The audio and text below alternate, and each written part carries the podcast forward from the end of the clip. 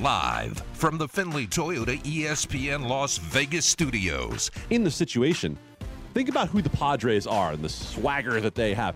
If it's Tatis who hits that home run, I mean, Oh. they they probably oh. would have stopped the game, This is the press box. brought out a full mariachi, Yes. and had like a party on the field Ed Graney and Adam Candee. for The bat toss would still be in the air. Uh, absolutely, It would still be in the air. Uh, like Manny Machado would have would have gone out to the mound, pulled his pants Yes. down, taken a dump on the mound, and said, "You pitch through this for the rest of the day." On ESPN Las Vegas.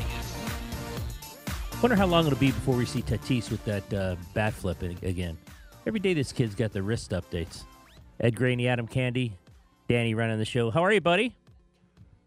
Doing all right, Ed. I, I don't think Tatis is going to be allowed to flip the bat anymore. It's too dangerous to the wrist. Did you see I, about oh two weeks into this injury?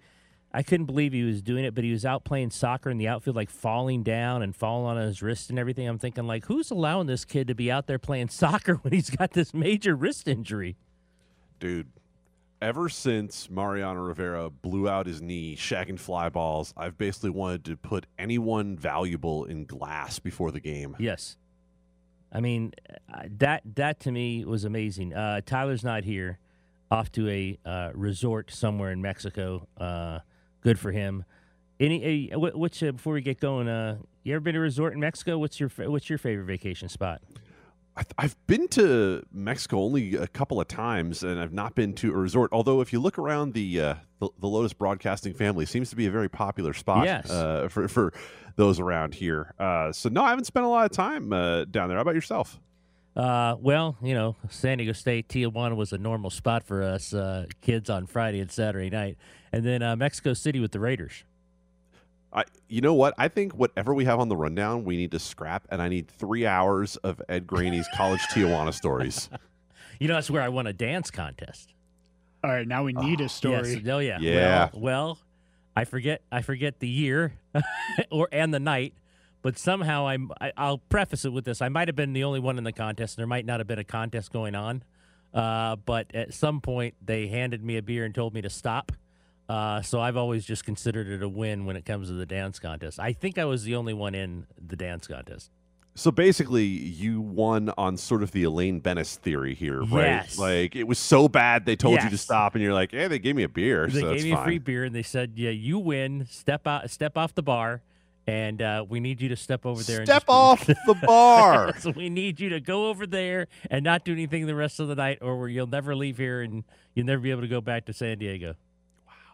Love it. The first bite.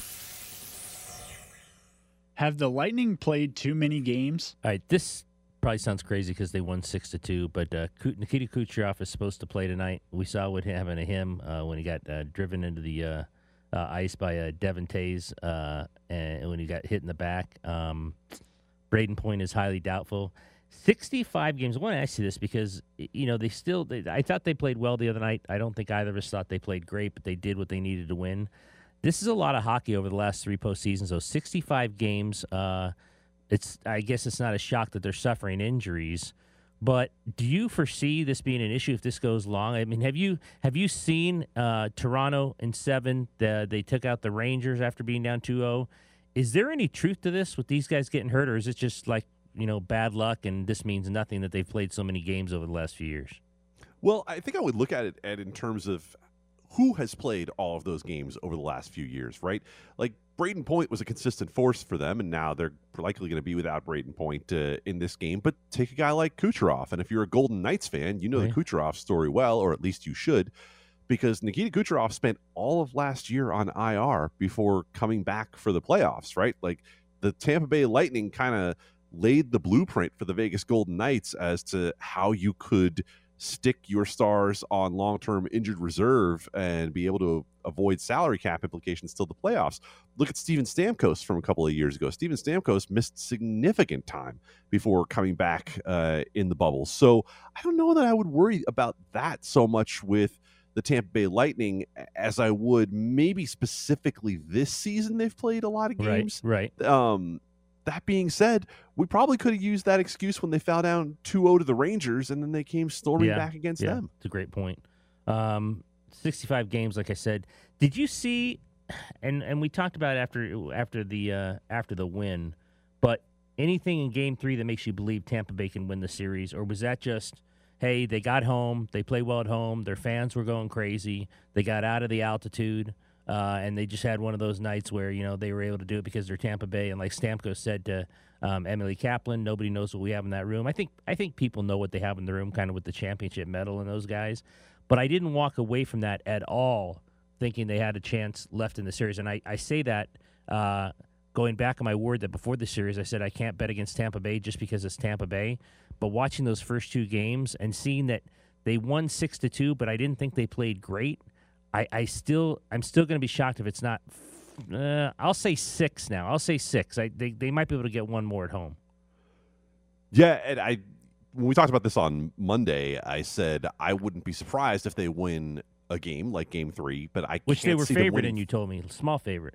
Yeah, it, they- and and you're looking at them going into tonight as a pick 'em, right? So it's not like uh, we've seen a huge shift other than the, the little bit of momentum toward Colorado actually in the odds. So I think you look at it in, with the Tampa Bay Lightning and say they absolutely could pro- could win again tonight, but now you're asking them if you get the victory tonight to go win two of three in Colorado, and I don't see it. I, I haven't been able to see it with as good as Colorado is because, as you just mentioned, this was a three to two game, right? This was not uh, something like Colorado's game two where they went out and blitzed them and it was over. So I- think it takes everything the Lightning have to be able to defeat the Colorado Avalanche, and that's why I can't see them winning another three out of four. And I get it, I get it with the championship medal. Right. But I'll put it this way. You, uh, you guys know I'm a Yankees fan, and this gives this whole series has given me such strong 2001 World Series vibes, um, where it's this champion that can't be easily knocked out, and yet you have an opponent who is so superior. And if I think about those Diamondbacks and the fact that they had Randy Johnson and Curt Schilling, like that was clearly the better team and it was going to take everything the Yankees had in that series to be able to extend it. And they, I mean, damn it, they they pulled it all the way to the ninth inning of Game Seven, but the better team still won out in the end. I think the better team is still going to win out here. In That was Luis, wasn't it?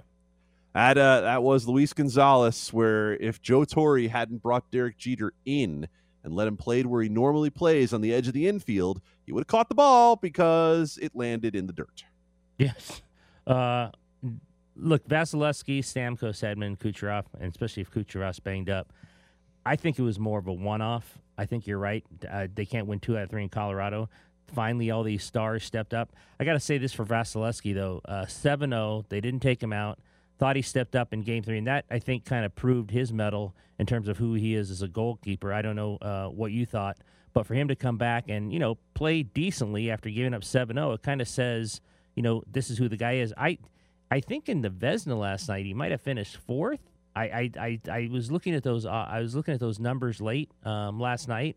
Uh, so uh, uh, I I can't believe he finished fourth only because I I Sakurjan is uh, won the thing, but I just can't believe he finished fourth given how good he's been you know over the year. Yeah, no, I understand what you're saying. It's not like he finished second and you just say, No. yeah, Shesterkin had the kind of season that nobody was going to touch. I mean, he was at that old Dominik Hasek, Right. you know, Patrick Roy kind of level.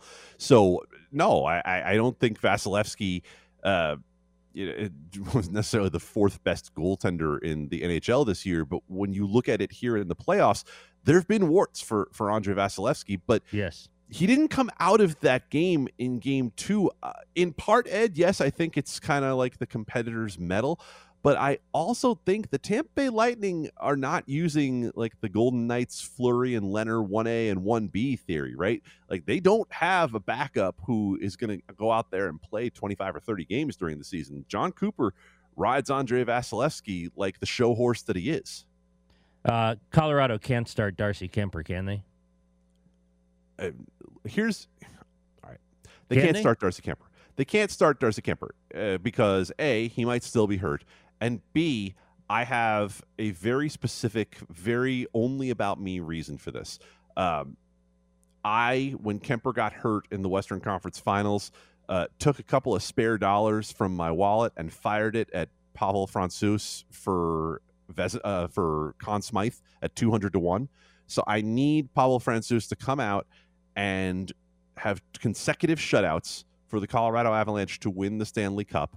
Uh, and and for Cale Makar to be kidnapped and put somewhere in the back of the dressing room for the next two games. Uh, you get a, you get a little cheese on that, don't you? If you win, Uh, you, you know, 200 to 1, not a bad hit. I got to ask you this before we go to break because he said it yesterday. I'd love to know your thoughts on this. Bischoff, of course, uh, completely uh, crazy with this stuff. He doesn't think there should be offsides in hockey. You know, the call the other night uh, that they, I think they got right on the first goal for Colorado. And we were talking about yesterday why they don't have the same camera angles, why ESPN doesn't have the same can- camera angles as Toronto, which makes little to zero sense. Why we can't see what they're seeing in Toronto. But his idea is why you have an offsides because the most exciting thing are two on one and transition hockey. Nine times out of ten, I uh, Tyler and I fall in the same spot when it comes to looking at the game and saying there are ways we could do this better. Robot umps, yes, let's do it, right?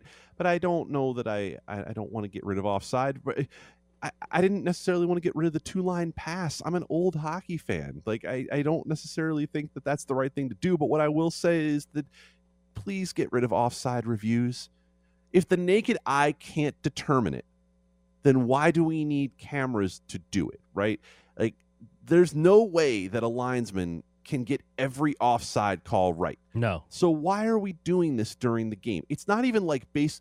The best thing I compare it to in baseball actually is the idea of I kept the glove on the guy when he overslid the bag by a hair, or when he switched from his hand to his foot on the bag. That's what it feels like to me with offside. Something that is not the spirit of why we're doing this in the first place. So no, the, the naked eye can't pick it up. We don't need to waste all this time on reviews for it. Let these goals go through.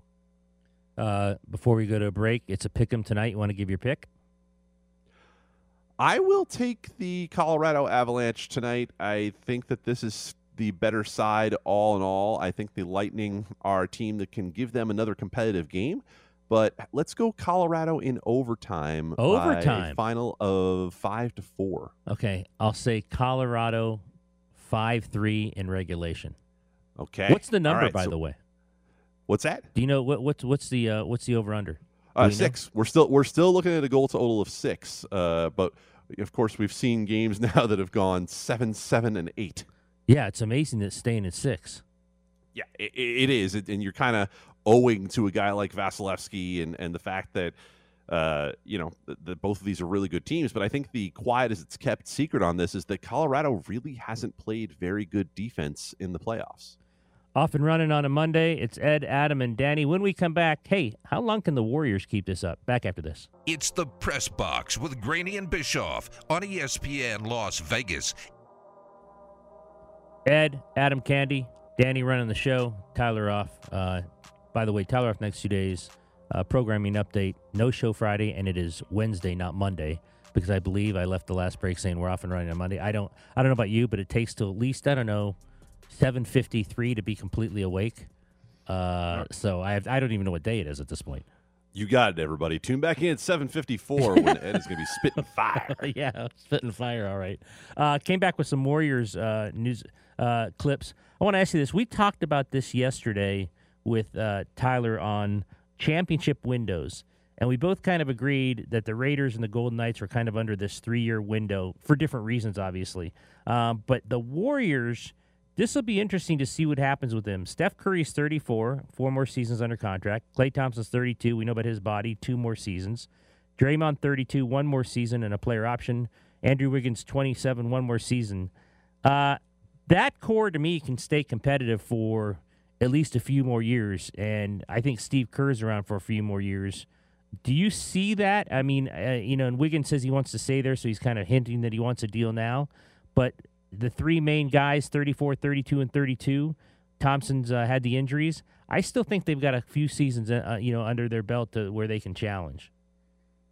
they absolutely have a few more seasons under the belt where they can challenge. I, I don't know that I look at them as the juggernaut I did a couple of years ago, but you also have to realize you can't just look at the players on this roster. You have to look at what they could do with the space if they decide to go another direction, right? So let's start with Curry, Thompson, Wiggins, and Green. That's a lot of money, and it's a Yeah. lot of money committed for the next two years. But do we think Klay Thompson's going to be at the level of a $40 million player for the next two years? He could be. It's not out of the question.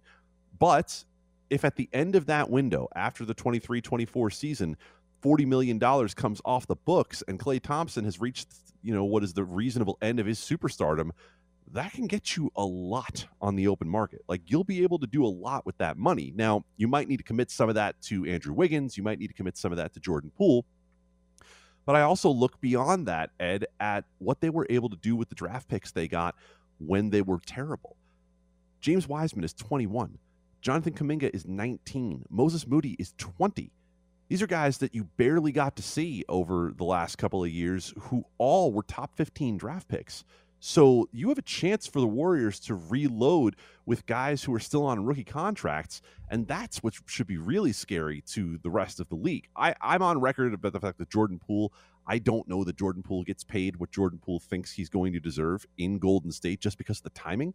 Because you've got a player option at 3.9 million next year, and I don't know how you clear the space for Jordan Poole without doing something else because I think that space is going to have to be dedicated to Andrew Wiggins right, right. getting more than the 33 million that he's getting in 22-23 because he's a guy who absolutely could go demand a max on the open market.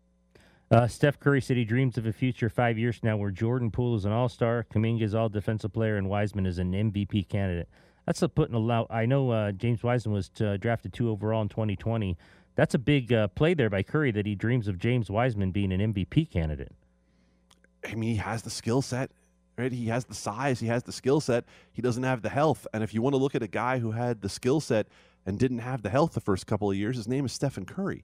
So I think that's where Steph Curry looks at this and says, "Yeah, I know what it's like to try to get on the court when I can't get myself there, but I know I have the skill to do this." So I can see why he in particular would be able to dream on James Wiseman's potential a bit. It, eh, when it comes to Jordan Poole, look, there's no question about the offensive game. There's no question about the shooting ability. He plays zero defense, and I don't know that they're going to be able to pay him within the structure of everything else they have going on right now. Maybe, maybe there's a way I'm not seeing this. Maybe they can use the flexibility of Draymond Green's contract being just about up and say to Dre, "Hey, we need you to take a different kind of deal," but I also don't know that Draymond Green is the guy you want to go to and say we need you to take a different kind of deal. I wonder if Kerr, you know, the expectations may be too high for these younger group of Warriors. I wonder if that facilitates his exit as well. I mean, when these guys, although Curry's got four more seasons under contract at 34, he's going to be 38 years old, 38, 39 when that thing runs out. I think it was like what 300 million or it was some um, incredible amount. Um, you've talked about Thompson and Green. We've talked about Curry. They all might, you know. Um, Popovich said when when Tim Duncan left, he was riding out in the sunset with him. That didn't happen. Uh, I don't think Kerr has kind of been on record with how long he's going to stay, but that'll be interesting. You've you've really run down these guys well in terms of Poole, Wiseman, and Kuminga, And if Kerr would say, "Can you run it again?" or let's say they win another one, they go five. I mean, who knows? Maybe they go six. I don't know. I mean, like you said, I don't consider him a juggernaut either. I don't even know if I consider him the favorite next year. But starting all over, essentially, I don't know if he wants to do that. I think he just goes. We talked about it the other day. I think he just goes and coaches the Olympics and calls it a day. Steve Kerr doesn't have the lifer in him that no. Gregg Popovich does, right? No. Like Gregg Popovich looks like a guy who, if he decided for them to just roll the casket out to the bench and just keep it there when he's like 85 years old and be like, hey, if I drop, just throw me in here and let me finish the rest of the game. Throwing a bottle of uh, wine in the casket. Yeah, uh, one hundred percent. Right, just have a bottle of wine there and uh, let let me ride off into the sunset. Now, uh, Stephen Curry, that contract you just mentioned, in 25, 26, that season, he's scheduled to make $59.6 million, $261 million guaranteed overall on the contract. So I, I, think with this team, you look at them being able to run it back next year and then probably in the 23 24 season, and then you start to ask the real questions after that. It's 59.6? Here's the escalation on Steph oh. Curry's contract. This year was 45 7, next year 48 then 51 9, 55 7, and 59 6 at the end. My goodness. With a salary cap of $112 million a season. They're obviously anticipating that to go up a bit. Yeah, for their sake, it better. Uh, real quick before we go to break, I want to ask you: You have uh, Orlando says they're not um, sure in who's going to be the number one pick. They have Jabari Smith, Chet Holmgren, and um, Paolo Banchero uh, all working out for them.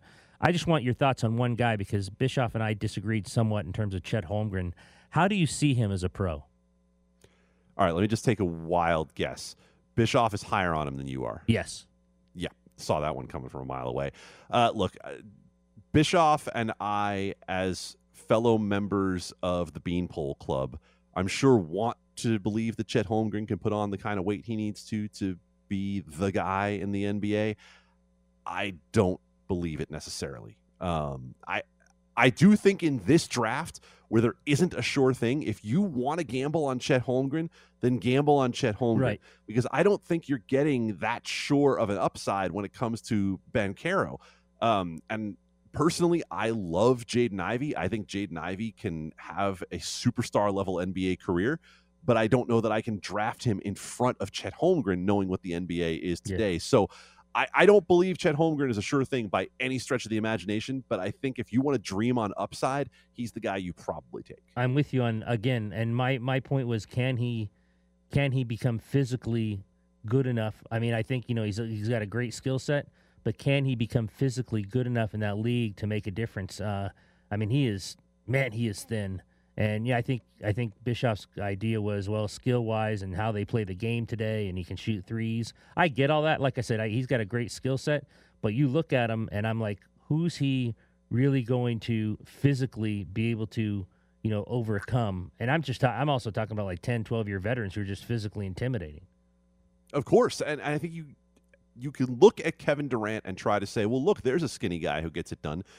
There's a skinny guy with absolutely freak athleticism who has gotten stronger, who just happens to be a better player than just about anybody around him right now in the NBA. And I don't think we've looked at Chet Holmgren's skill set quite that way. So, again, you're kind of in a spot like the NFL draft this year, Ed, right?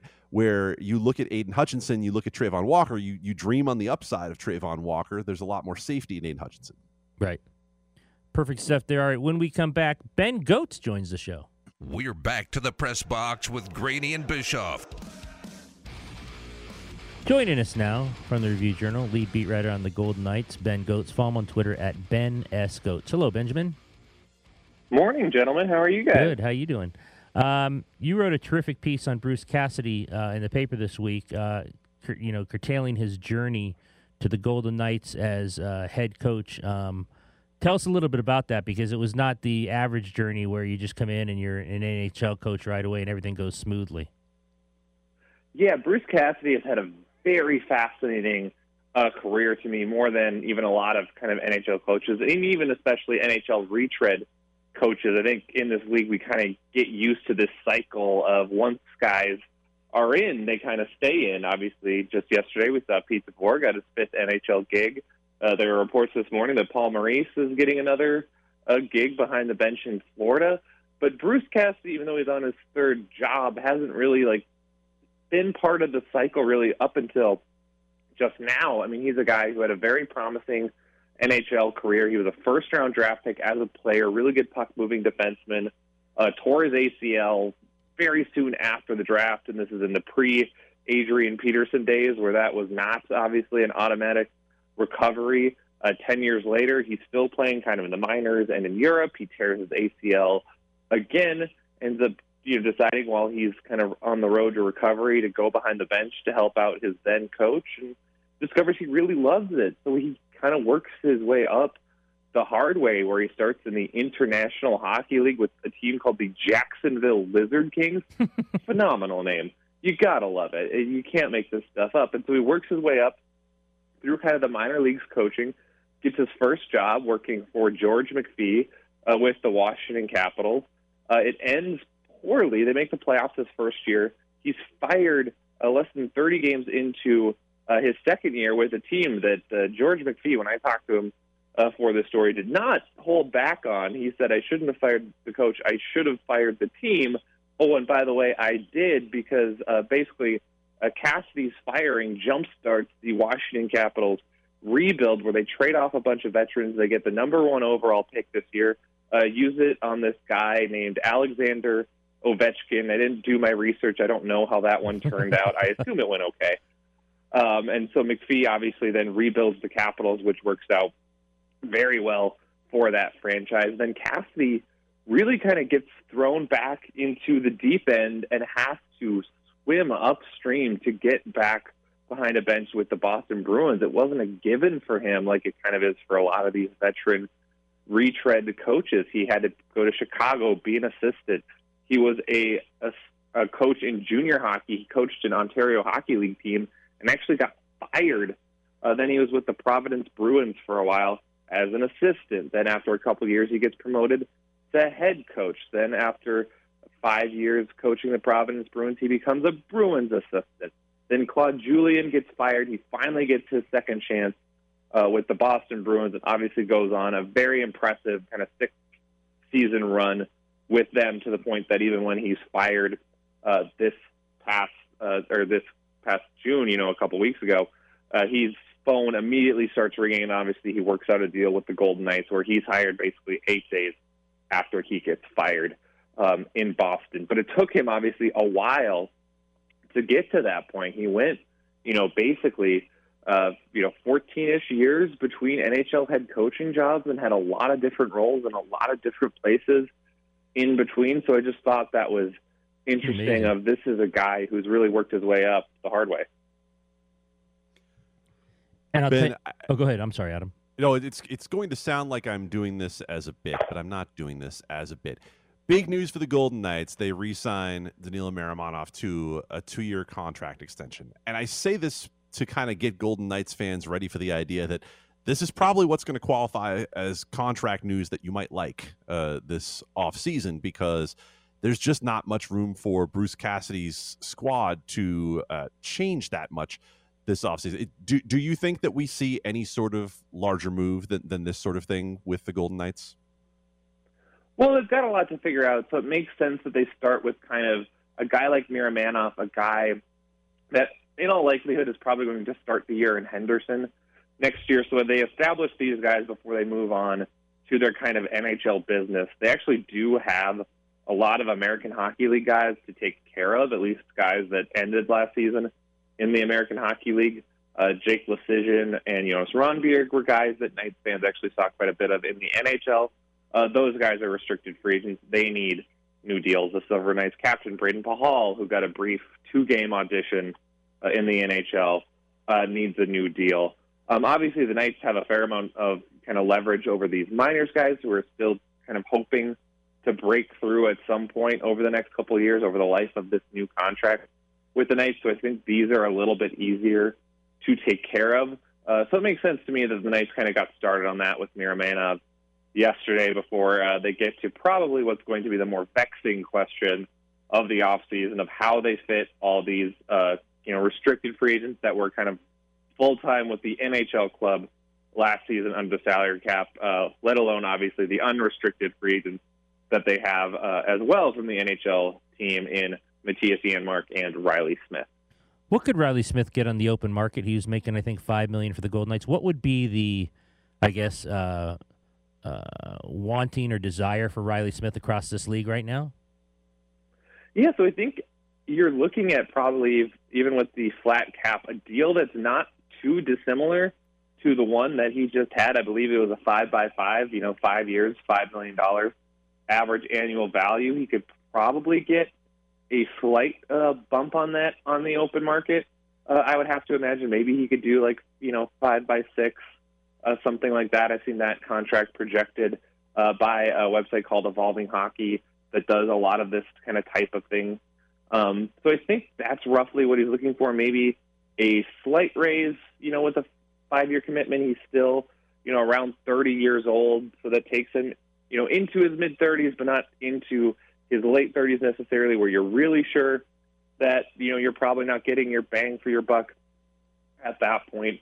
So I'm guessing that's kind of uh, what you're looking at, and obviously it'll be interesting to see if the Knights decide that's an offer uh, that they're willing to do. If they're willing to kind of basically say like, why don't we do what we just did and kind of extend this arrangement a little bit further? Because Riley Smith has been a huge part, of course, of the Golden Knights' success over their first five seasons. He's been, you know, an alternate captain, an A on his jersey. He's a really good two-way player. On a team that's kind of prides themselves of having that 200 foot uh, commitment. He sets the tone, I think, for a lot of younger guys on how they need to play to stick in the NHL, and he plays in all situations. So he's a really important piece for this team.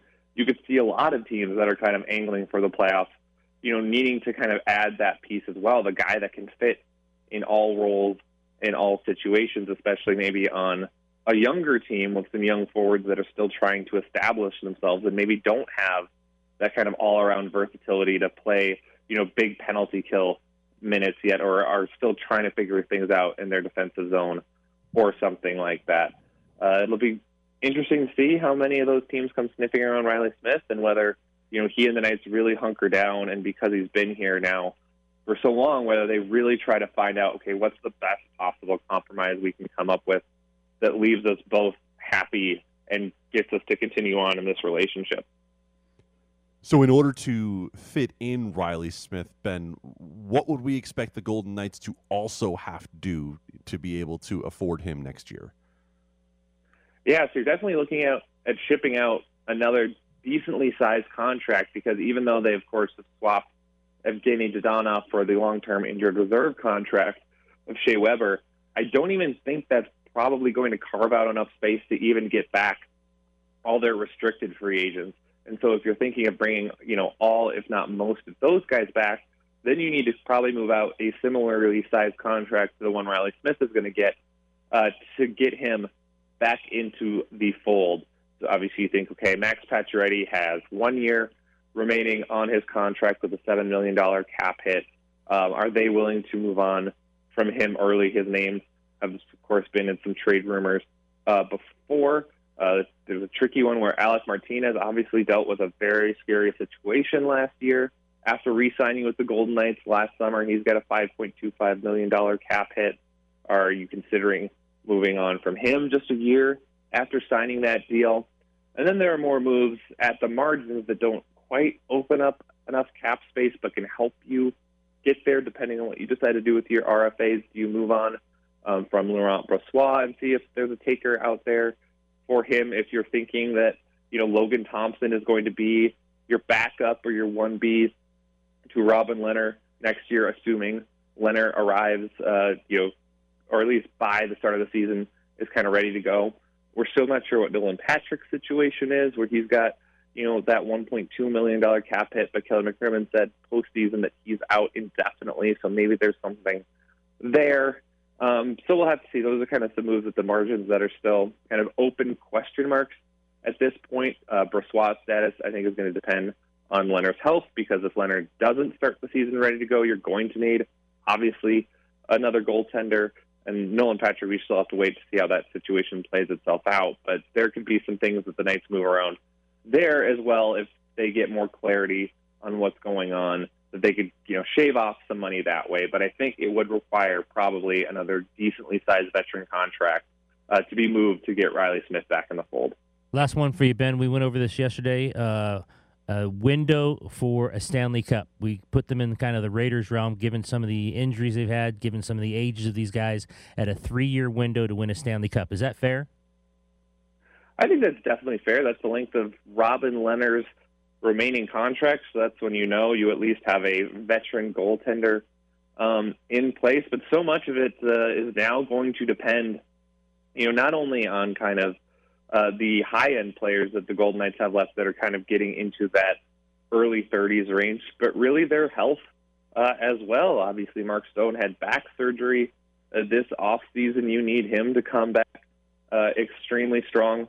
The last year that Max Pacioretty is under contract, so that would obviously be a huge loss if next year the Knights decide that they need to let him uh, walk away. This is definitely not a young team, and it's not like they have a you know kind of prospect pipeline that's bursting with talent, ready to kind of step in and make immediate contributions. So they do kind of have to make hay while they have all these guys, and I think that's why the fact that they didn't get into last postseason when they felt like if they were healthy, they had the talent to make a run uh, was such a missed opportunity because you don't know how quite how many cracks this team is going to get at you know the depth and the start talent to make a deep playoff run. And I think that's why you go out and hire a guy like Bruce Cassidy, who obviously has a very good track record of, you know, I think they're expecting him to kind of make immediate headway here and go on a deep playoff run this season while they still have this group pretty much together. Well, he has Ben Gotz, the lead beat writer for the Golden Knights for the Review Journal. Follow him on Twitter at Ben S. Gotz. Great stuff, Benjamin. We appreciate it. Yeah, no problem, guys. There he is, Ben Gotz. All right, when we come back, we're going to get into the officiating with Adam Candee. There's no one who knows it better, and some lunacy that happened with a 72 year old baseball umpire. Back after this.